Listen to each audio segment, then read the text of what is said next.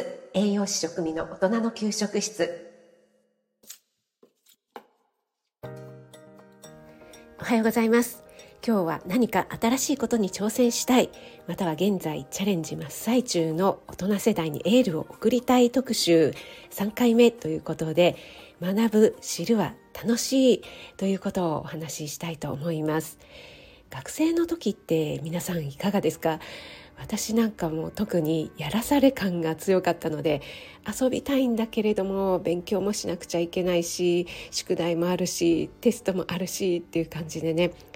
なんか学ぶということがものすごくやらされ感があって楽しくなかったなという気がするんですけども、大人になっての勉強っていうのは自主的のことが多いですよね。そういった違いもあるのかもしれません。結局学ぶということ、勉強が一番コスパのいい娯楽だというようなことを、世界は贈与でできているの著者近内裕太さんがおっしゃっていました。えー、ボイシーでね、えー、心と思考を整える哲学ラジオというのをやってらっしゃって、私このラジオがとても好きだったんですけども、ななかいしか配信されてなくて、今全然ね、えー、配信してないのでとても残念なんですよね。近内さんはブラタモリという番組のことをお話しされていたかと思うんですけども、えー、例えばね、あの番組に出てくるタモリさんのように地理とか歴史にとても詳しかったりすると、旅行に行っても何も知らないで観光するよりも、あ、この土地にはこういった歴史があるんだとか、こういう地層なんだっていうのをね、知っているだけで何倍も楽しめますよねっていうことをおっしゃっていました。勉強すること、知識を得ることは人生を豊かにする、何倍も楽しめるということなんですよね。私の専門分野で言いますと、例えば食材の組み合わせとかですかね。ひじきと大豆の煮物っていうね、えー、定番の組み合わせの煮物がありますけども、これはひじきっていうのは鉄分が豊富なんだけれども吸収率がとても悪いんですよね。ですけどもタンパク質と一緒に摂ることで吸収率が上がるよということで、あ、なるほど、だからひじきに、えー、例えば大豆とか油揚げ、タンパク源を組み合わせるんだ、そのことによって純粋に食べて美味しいな、合うな、この組み合わせとかって思うものは、実は栄養面とか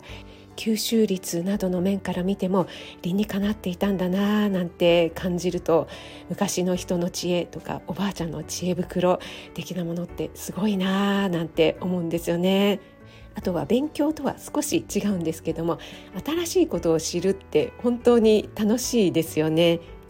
実は私 PayPay をまだやったことがなかったので、先日アプリを初めてダウンロードしまして、いろいろ読んで、うん、こういうことか、こうやってやればいいんだと思って、コンビニでですね、入金をしてみたんですね。チャージっていうんですかね。そしたら無事スマホの画面にチャージされましたっていう表示が出て、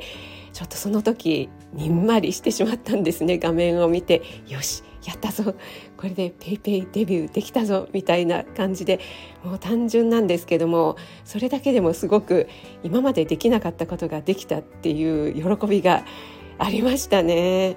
なので早速、今までコンビニではスイカを使っていたんですね。モバイルスイカを使っていたんですけども、ちょっとペイペイでって言ってみました。その時のペイペイでの顔はですね、多分ドヤ顔になってたと思います。全然ドヤ顔するほどのことじゃないやろっていう感じなんですけども、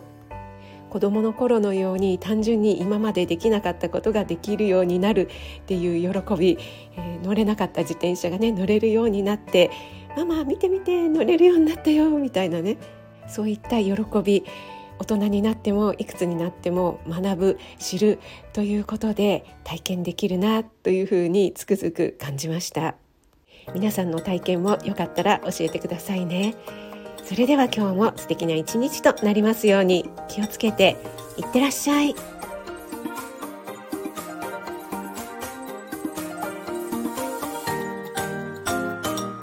栄養満点ボイス、栄養士食味の大人の給食室。